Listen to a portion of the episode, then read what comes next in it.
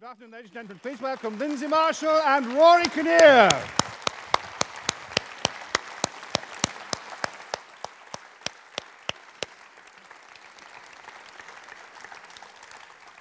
Ladies and gentlemen, welcome. It's a great pleasure to have uh, with me as my guests today uh, two of the actors who make this current production of Othello so remarkable and so special and so enthralling. But on the other hand, the prospect of afternoon tea with the Iagos sounded a bit forbidding for me.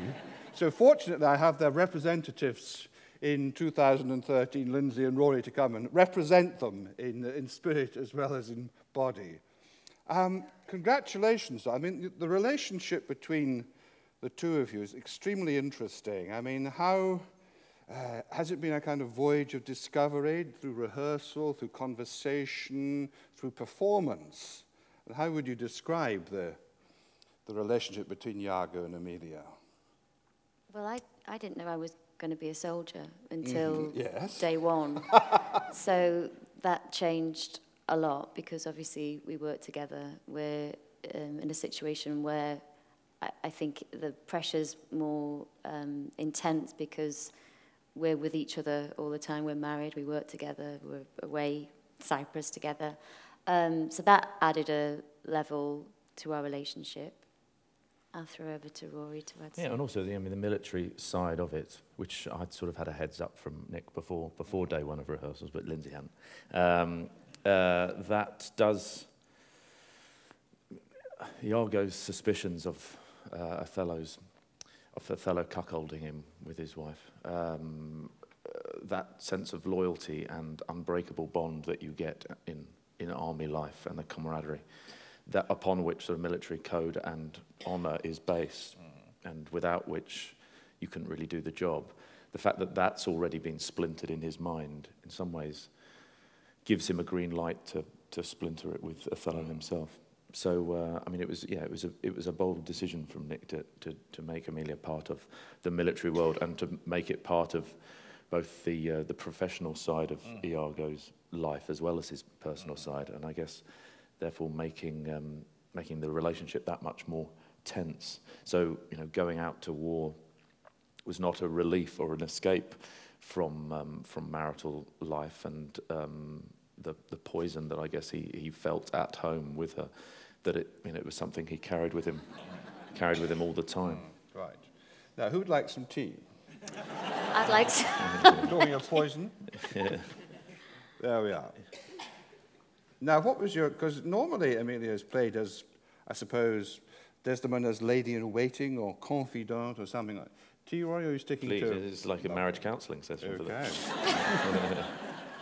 I don't, I don't think you're going to get us back together. well, I live in hope. What, I mean, what was your reaction when you heard that she was going to be in the military? I, I think it's a fantastic um, decision because otherwise it's very difficult, I think, in a modern context to have um, Emilia. I mean, what would Emilia be? She'd be. She couldn't be kind of um, a, a serving lady or a, a maid because that wouldn't quite fit. And I think um, the fact that Nick cast me and I'm the age that I am. Um, I think I think it works that she's there um, working within the army because then it also makes Desdemona stand out as being this kind of exotic being, of being this young, flighty mm. woman in normal clothes. And I think if Amelia was as well, it would um, it, it wouldn't be as potent, mm. I think. Um, and also, it's given me so many different uh, layers to play um, within the character, just because just that toughness, I think, has come out of um, just what I'm wearing, how I feel, mm. just when you get the boots on, and um, I, I think it's really inspired. I think it You- really you works. like, like getting down to it with the lads, I suppose, in your combat fatigues. And Oh yes, like in the mess scene, I'm up there on the chair. All of that. Now, would you like some milk? Oh yes, please, yes. You're asking the hard questions, over Al. It's also the, uh, the extraordinariness of Othello inviting his wife on ops. um, it would be diluted somewhat if also Iago got to bring his wife.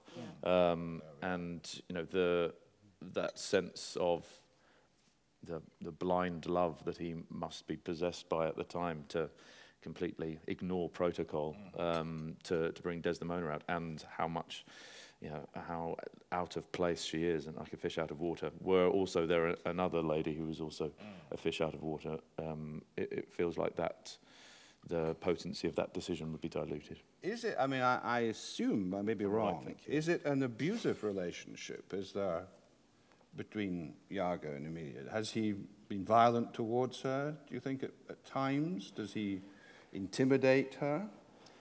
There was an interesting moment in um, the last scene last night, actually, um, because you don't see Emilia and Iago in many scenes together. Um, and the last scene is always, I love the last scene because it's different every night. And there was a moment last night when Rory put up his hand as if to hit Emilia. And it felt at that moment, absolutely, that's what happens, that's what I feel has happened and happens in the relationship. Um, and the way that Emilia talks about men and her, uh, in uh, her speech in Act Two, you get this sense that she's she's extremely jaded by men and um, she kind of get you know has crumbs in the relationship. You know whatever he can give her. The whole reason she gives him the handkerchief is you know she hopes it will be a nicer evening a nicer It's a time It's a propitiatory offering, as it were, to, Yeah. to him. I think when um, Emilia gives the handkerchief to Iago, that sounds so modern. It feels like um, it could be today. Um, what I think is great about the scene, the Willows scene, is the few times I've seen Othello, it's very much a bedroom scene with um, Amelia being a more matronly figure, kind of nurse figure, a mum figure, getting Desdemona ready for bed, brushing her hair, mm. getting her nightgown on, put, basically putting her to bed like yeah. a child. Um, and what is very liberating in the way that we portray the scene is that you have two women on deck chairs with no props, no furniture, and two beers. And I think um, you can really hear the words. Mm. Um, and also the fact that you have Amelia there in her fatigues with a can of beer saying those words, it, I think you hear it differently because you see it differently. Um, well, I'd never noticed that speech before. It was like, I, but you know, I should have had my text to consult that, but I'd never noticed this, this sort of pivotal moment before. And yet, this production, the decisions you'd taken, sort of liberated it, really. Most extraordinary. it's the last time that they see each other as, as well, Emilia Yes. and um, Desdemona. Quite. alive. quite. Has, is it depressing to play Iago, Rory? is, he, is he seeping into your, you know, your sort of everyday life as well? Does it? I like to, I like to think I'm able to, to leave the job at, at the at the building, um, and I think my family would like that as well. Um, but uh, I don't know. You're never really quite aware residually how much how much of an effect it, it takes on you. Uh, it is, um, in many ways, it's it, sort of he exists in in an absence of feeling.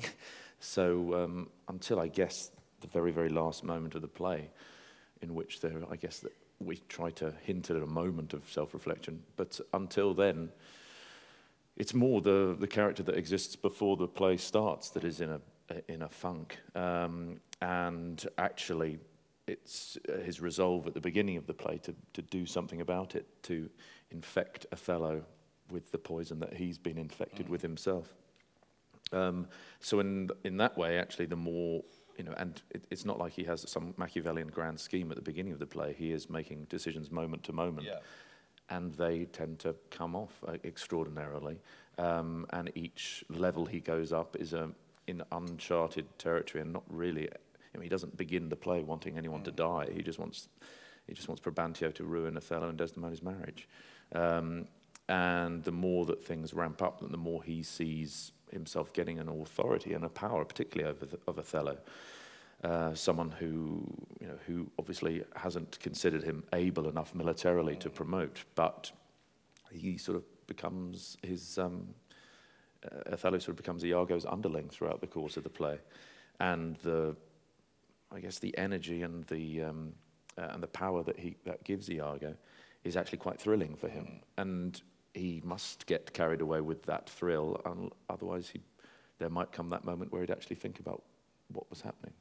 Yes, I think he becomes intoxicated with the, with the power which he seems, he, he, as you say, I don't think he started off with this grand plan. He reacts to the events, but he's such a good, quick thinker, isn't he? Yeah. Uh, he begins to sense the power he has, and he likes it. He has, develops a taste for it. Yeah, as someone who sort of complains that he's been overlooked um, militarily, actually within his you know, within his personal um, ambition, he's tactically incredibly astute. Mm. Whereas Othello, who's been promoted presumably because of his military tactical nous, within his personal life mm. is tactically um, idiotic. Um, so uh, uh, that that sort of, I mean, I guess it's Iago's fir- fir- first half in terms of in terms of the charting of the play until that collision at just before the scene just before the interval where Othello says, I mean, where Iago says, all this pain I've been feeling, you have it. And then you see Othello take that on throughout the second half of the play and how they react to that pain differently. So there's no doubt in your mind that Iago genuinely believes he's been cuckolded by Othello. Well, he's, he's heard the suspicion, and that's enough for him. That's enough, right? And so, and you feel that that justifies something of what happens? I mean, are you? I don't think you can say it justifies. No, but you're looking at it from the world through his uh, viewpoint, his perspective. Yeah, I mean, you, that, I mean, in terms of why he does what he does, you have the first speech of to of Roderigo saying how you know how ludicrous it is that this young guy Cassio is being promoted rather than him. But you learn to realize through the course of the play that anything that Iago says to someone who's on stage is usually a lie. Um, so in some ways, those reasons become secondary to the reasons that he gives in the soliloquies. And mm. I, I, tend to think people, people very rarely lie in soliloquy in Shakespeare. And, and it's easier to take at face value what they say in soliloquy. So the first thing he starts off in his first soliloquy is about how he hates the Moor and he, he suspects that twixt his sheets he's done his office. So for me, that was you know the the thing that was burning in him, wanting to say and to get an audience to finally say it and to work out those thoughts. Uh, so I guess that was that was the key to me. Now, you know, why he's become the, a person who, under that suspicion, would do anything to bring down this man and know, I guess you know you you can't say too much about how premeditated it is or how things spiral out of control, but he certainly wants to take Othello down and Cassio um, why he is that person so quick to vengeance or to simmering hatred. You have to work that out before the play starts. And with many characters in Shakespeare, like Hamlet or Angelo, extraordinary events happen to the character with whom an audience spends a great deal of time before the play actually starts. So um, you have to work out who that person was before before the event, and particularly sort of like the relationship with Emilia and what that might have been originally uh, and the relationship with Othello and how that's changed and how he's managed to conceal uh, for you know, however however long you say that you make up in your mind how how long they, he the suspicion has been festering. Um, so you, you think about going to I guess the only research or did pre- preparatory work I did was about soldiery and uh, warfare and knowing that it was in a contemporary setting over the last 10, 15 years and maybe the conflicts that that he would have gone to the kind of thing that Othello and Iago had experienced together and the, and the bond that that formed. I was very struck by this scene. I mentioned this to Adrian a couple of weeks ago, and he was in your very situation. The scene where you're together in the office, where you begin to drip poison into his ears. The night I was in, the audience were chuckling because they admired Iago's intelligent manipulation so much that they were kind of, I don't think they were colluding with him, but they were certainly so struck by how clever he was, how skilled he was, that they could not help but burst out. Now, that must be difficult for you, the two of you, to ride that, is it? Or are you able to kind of, you know, nip it in the bud? Yeah, there's certainly, there's certainly been um, particularly over the first two weeks of previews and, and opening, there was a lot of work done to try and squash as much laughter as possible. And even in the final scene, there was, um, you know, laughs. And you know why, because it's incredibly tense. And, and also, you've got the dilemma of an audience that knows what's going on and no one else on stage does except the one person they've been afforded a confidence with, who's the worst person on stage. Um, and, you know, there's a history of audience members coming on and um, one in particular in which an audience member jumped up and, and shot the actor playing Iago. You know, there's, uh, and, and, and, in some ways, an audience, I'm not, I'm not advocating people do it, but in some, in some ways, an audience not doing that makes them complicit in the tragedy. Yes. So that you, um, you know, the, the horrendous manner in which Desdemona is killed, spoilers alert if anyone hasn't seen it, um, uh, is I mean, it takes so long and is, is so brutal. And each time saying, if you laughed during the last three and a half hours, in some ways, this is your fault too.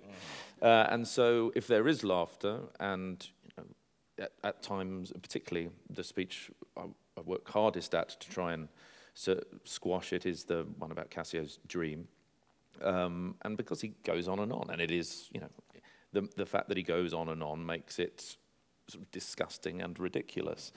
Uh, but at the same time, you can never make an audience think that Othello is an, an idiot. Mm, no. uh, and me and Adrian were very, very worked very, very hard at making sure that everything I gave him was as believable mm. as he needed, and every reaction that he gave to me meant that I could move on to the next stage.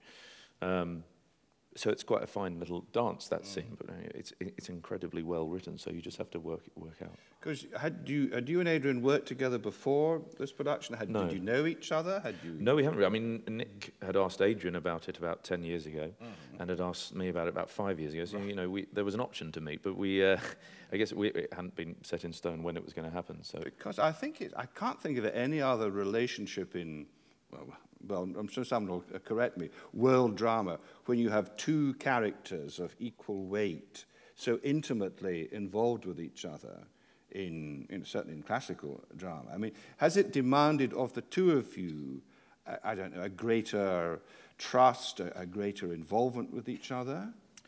Uh, I mean, I mean, yes, in that um, you know we we started talking about it together with Nick about the same time, about six months before rehearsal started, and um, and you know we kept on bumping into each other once we sort of knew about it. Um, and then, of course, once you're into re- rehearsal, I mean, it does in the same way. I guess I guess it's difficult to say because it's worked quite well, and, and, uh, and we get on very well, and uh, we like acting with each other. Mm. So. Um, but I, I, guess that's sort of the same with every other job that yes, you do. I mean, you, sort of, have, you sort of have to have that trust and confidence in the people that you're working with. Um, you do only have also two scenes together, really, um, and they're extraordinary scenes, and one in particular is an absolute masterpiece. Um, and it's you know it's a it's a great pleasure to be able to play it with someone who's giving back to you as much as mm. you'd hoped, and who's playing it with such extraordinary delicacy and truth. So and I think that's really thrilling for the audience to see, you know, two great actors at the absolute, you know, optimum, uh, working with each other in that way. It's really, I think, it's really thrilling and, and exciting. Anyway, let's let's leave Othello behind and the the Iagos and go back to the beginning. Obviously, we know about uh, Rory's antecedents, but Lindsay, you've got no show business in your uh, immediate family, I imagine. In fact From what I read, you wanted to be an archaeologist. and I wanted to do anything other than acting. so were you going to go on Time Team with, you know, Saturne? Was that the plan? What Hopefully was your interest not, in? no. Um, I did classics A-level. Mm -hmm. um, I did um, English, um, drama and classics and just had the most extraordinary classics teacher mm -hmm. who was incredibly inspiring, really passionate, Um, and I loved it. Um, and I was at that stage where I was getting ready to apply for university and and then I kept thinking, well, maybe I should go to drama school. And I'd done a lot of things um, like Manchester Youth Theatre, National Youth Theatre, um, plays in Salford, in um, Hume. And I remember my mum saying to me once, "Do you think you'll ever get paid to do this?" and driving me here and there. Um, and then I, I basically took a year out because I needed to make some money. Um, I needed to work out what I was going to do. And then I thought, okay, I, I, I should just be brave and apply for drama schools. But it took me a year of kind of to and froing. So, yeah. And do you retain your interest in archaeology? I mean, the, the odd, are you interested in crumbling old ruins? And don't look at me when you, I, when, you I've answer kind that, of, I've please. kind of left, I've left all that behind. I but, see. um, oh, well. Yeah, um, but I was really passionate at Mm. the time. But I keep thinking I maybe should do like a open university course, but there's never any time. Well, why not? There's right. no So you went, you went to train in Cardiff, and, Yeah. but you got a job almost before you finished your course at the Royal Court, I understand. Yeah, um, in my um, last kind of six months of drama school, Mm. it was quite difficult because I was doing a, a degree course, Course. because then I, I was the last year that could get a grant. Right. Um. I don't know how anyone does it now. Well, they do it and have Mm. a lot of debt. Um, and so it was a difficult decision because it would have meant me not being able to finish the degree, but then I'd been offered um, the, the play mm. at the mm. Royal Court. And so um, my teachers were really fantastic and they marked me on my performance right. at the court, which meant I passed. Um, Congratulations. Yeah. I think the first time I noticed you, and I think you were noticed quite, I seem to remember by the critics and the sort of the buzz, was when you did Boston Marriage by David Mamet with Zoe Wanamaker and Anna Chancellor. Now, they're pretty, talking of, you know, having good competitors, well, competitors, colleagues on stage. They're pretty high-powered ladies. So was it a bit daunting to find yourself in a, th- was a three-hander with them, as I remember? Or were they, you know, did they make it easy and comfortable for you? I, I, I suppose the um, naivety of youth, I was so naive that I didn't really, it didn't kind of phase me at all. Apart from one night when, um, before we started, Zoe invited, um, me, Zoe and Anna are still very, very good friends. I saw them the other night. She invited me, Anna and Phillida round for dinner. Mm-hmm. And I was living with three other girls. There was four of us, all left drama school. And she'd left the message on the landline. And um, my other flatmate took the message about the dinner, never wrote it down. And so I w- uh, on this day, I was actually doing my tax in my pajamas. I was covered in receipts. And I got a phone call about 10 to 8, and it was Zoe saying, Where the are you? And that was pretty terrifying. and I said, I don't know anything about it. She's like, Get in a taxi and come round now.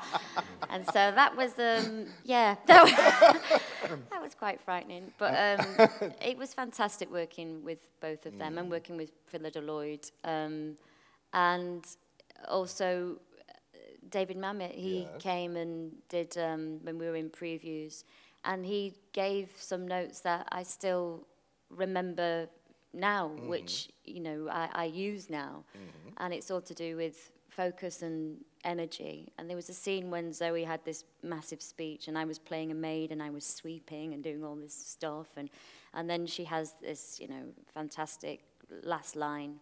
And when he came, he, he directed me, he said, you know, do not move a muscle, do not blink, do not do anything, just remain perfectly still, because it's all about focus. And if Zoe's got this huge speech and you just do this or go like that, then you've got maybe 150, 250 or 70 people suddenly go like that to you and it mm. dissipates the last line. Mm. And, um, and there are some actors who know that and do it anyway. exactly. No names, no patterns. Yeah.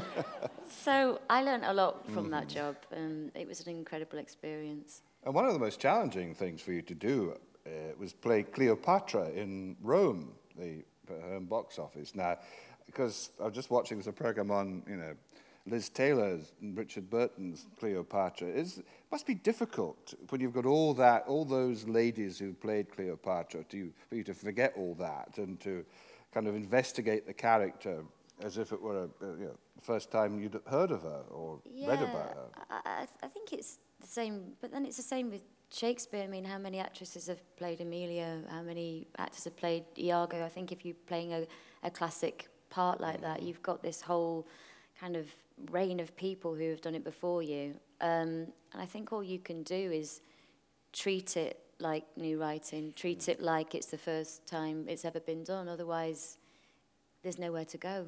She wasn't actually a great beauty. That's what No. was um, quite useful. Um, she um, she spoke several languages. She was incredibly intelligent. She was noted as being hugely charming, and men would just fall in love with her brain, really. Um, but obviously, there was a lot of. I mean, I, I had a lot of criticism playing that part as well, but the criticism was to do with my looks. And people have a certain idea that, mm. you know, Cleopatra is Elizabeth Taylor. Mm. So, you know, wh why, how can that be, you know? Mm. Um, but also, I think there's a huge um, pressure on young women now who are in those kind of series, HBO series, BBC series, mm. of having to look a certain way, having to show a certain amount of flesh. And I'm quite glad that I'm not in that ingenue kind of area anymore. It was also a, a remarkable job for me because it was um, a really huge break. Um, I got to live in Rome, work at Cinecittà, work with really great people yes, again. marvellous cast. Um, and yeah, it was great. Good. Now, a- another friend of mine, another chap, he was wondering, he couldn't compute the fact that Adrian is playing Othello, but also starred as Mickey in Hustle. And I felt like saying to him, well, the guy playing Iago is appearing with Count Arthur Strong on Tuesday night. But is this part, do Has your friend ever been to the theatre before? No, he, ha- he had a, has a very sheltered life, this chap. But the point being is that, of course, the actors, you all have to be so versatile now, but that's something you embrace. That's what I said to him. Was I right to think this? Are actors very shy of becoming typecast or associated with a particular part or sorts of parts. I guess so. I mean, um, mm-hmm. the fun thing about being an actor is that there are you know, potentially lots of different things to do, and, um, and that's in terms of both the parts that you can play and the media that you that you work, can work in, and they all require different skills. You know, doing tragedy and comedy, and working on TV or in the film in films or in the theatre, they all have slightly different skills, but also they're all exactly the same job in that you, you create a character and try to breathe some incredible life into it. Um, so whilst the job sort of remains the same, the various techniques differ. So you sort of, uh, I mean, I guess I, I really en- enjoyed the idea of becoming an actor because I thought it was too. Um, it was too difficult just to be, just to make a decision about who you wanted to be as a person, um, and there just seemed to be so many different options you could be. Uh, and so, rather than having to make a choice for myself, I thought I could uh, try and live out various other people through my career. Well, yes, I remember reading a quote. You, I, you weren't, but the, the film actor Claude Rains, who uh, appears in lots of old black and white films you might see. I'd see. He, I remember seeing a quote when he talked about the pleasure he'd had in playing people who were smarter, more better looking, more intelligent, more dynamic than he felt he was. That you know, some actors, uh, I suppose, if they, if they sense or they feel they're inadequate in some way, can you know, go into acting and to kind of you know compensate for. didn't say inadequate. I'm talking in general as well, you know, Rory. Um, yeah, I mean, the, uh, uh, Is that that fun in being? Is there still, you know, do you still get that kind of element of enjoyment and pleasure in putting on another uh, character, both of you? I mean, I, uh, I really, I mean, it's also the, uh, also the thing that you sort of forget about how it, uh, the, the enjoy the enjoyable part of it is how how much creating a character develops and changes throughout the job. Now, if you're if you're filming something, you want to try and have as great a handle on the character by day one as possible. Um, obviously, in rehearsals, you've got if you're working here six or seven weeks to try and develop it. But you know, when you get to the end of a run, know, when, we, when we finish this in October, I always feel like I want to apologise to the people that came to see it uh, at the beginning of a run because you, you've got such a richer and more varied and greater understanding of, of the person. Um, and you know it's sort of the same in filming because, come the end of an eight-week shoot, you know so much more about the person you didn't. Unfortunately, you, you've shot it. Um, but uh, I, I think that's that's the thing I, I really enjoy. That actually the sort of depth of understanding that you can get to with with a character, as well as you know that initial stage of making the you know the essentially externally and internally bold decisions about who they are and and what they um, what their history is. But I guess the sort of the subtleties and nuances that evolve throughout um, living with them for, a, for an extended period of time. And you know, that's why as, as much as long runs of plays can be demanding in terms of keeping it, the life mm. um, uh, enjoyable for, for, for other actors and yourself. It, at the same time, you're, a, you're able to um, sort of get, yeah, get a deeper understanding. Because you're everywhere at the moment, uh, Rory, because Southcliffe, this is a Channel 4 uh, series. Do you want to introduce that to us? It's on next week, I think, from... Yeah, it's on, on Sunday for, for, the, for, for four nights in, mm. in a row. Um, and it's, uh, it's a uh, yeah, four-part TV drama about written by Tony Grisoni, who, who wrote the Red Riding trilogy, among other things. Um, and directed by a, an American director called Sean Durkin, who directed this film, indie film called Martha Marcy May Marlene. And it's really about the effects of a tra tragic event in a, uh, in a small town. It's a small coastal town in this case, but the, the tragedy happens to be a uh, lone gunman going on a, on a sort of a mass shooting.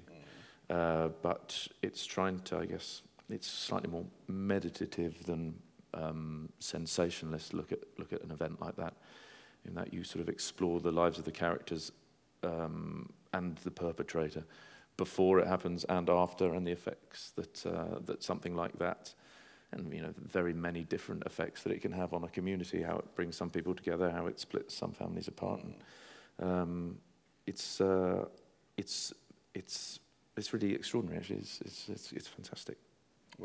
Now, you've also started to write plays as well. Next month, your first play, The Herd, opens at the Bush Theatre. And you've, you haven't got a bad little cast of unknowns there. Ken Cranham, Amanda Root, Anna Calder Marshall. Directed by some beginner act, uh, director, Howard Davies. Yeah. so tell us about how all this has come around. Have you been writing on the sly for some time then? Um, I, I sort of I, I got to grips finally with this, but uh, it's sort of uh, a, a theme that I'd wanted to explore um, in a play for a long time and, and never really, well, uh, I guess I had never really given myself enough time to really sit down and think about how I wanted to tell it. And then uh, I was doing a play here called Burnt by the Sun a long time ago. And uh, we had a two-week break, and during the, the course of rehearsals and uh, and the performance, sort of my, I guess my brain was ticking over on, on the, the other side, on the writing side as well. And it sort of arrived to me what kind of play I wanted it to be and the, and the structure of it. And we had a two week break and, Um, and my partner said, you know, stop talking about it, go away and write it. uh, so I, I went away for, for two weeks to the, to the Lake District and, and sort of wrote every day for, you know, 14, 15 hours. And uh, wrote a first draft in that, in that fortnight. And um, did a reading of it with some friends and made a few uh, changes and then sat on it and worried and didn't really want to do anything about it because it felt quite exposing. Um, but I knew that one person that I wanted really to see it and to read it because I know he doesn't pull his punches when it comes to criticism at all. And I've got a couple of friends who are, who are writers who bear the scars of his, uh, of his script reports. Yeah. So uh, I knew Howard would be um, would let me know if I was onto a wrong thing, uh, and he wouldn't try and soft soap his reaction. And uh, and he was surprisingly encouraging and positive about it. So I went away and, and did another draft, and then well, I had our son, and sort of things just sort of got on the back burner, and mm-hmm. I forgot about it for a while. And I was pleased to have forgotten about it because it meant I didn't have to show it to anyone again. Uh, but Howard kept on kept on kept on at me and asking me what I was doing with it, and so eventually I got the courage to send it out to mm. some people, and um, and the Bush said that they they'd like to do it, and I still hadn't asked Howard if he wanted to direct it, and I was very very nervous, and I sort of he hadn't said that he did, and I, hadn't really asked him. So there was sort of we were dancing around each other whether or not this was actually going to happen. Then it, the slot came through at the bush, so I, I thought I'd be brave and call up Howard, um, expecting just his usual gruff, curt, one-word uh, answer. Mm. But I didn't know if that was going to be no or yes. Um, and um, and it was his voicemail, so I had to leave a verbally message to him. Um, and yeah, he, he texted me back about 20 minutes later saying, "Love to do it." Um, and that was definitely the single most satisfying professional experience of my yes. life. I knew for the next eight months I didn't have to worry because uh, having been directed by him mm. three times, you know, in terms of socio-realistic drama, he's sort of uh, be, be, beyond uh, incredible. Uh, and I knew he would make it better than it, it probably was. Well, I must ask you the next question, though you may not like when I ask you this question, but are you likely to be the new occupant of the TARDIS, Rory? Now, this is your chance to squash the rumour once and for all. Yep. No, I, I, can, I can reveal I am going to be. No, I'm not.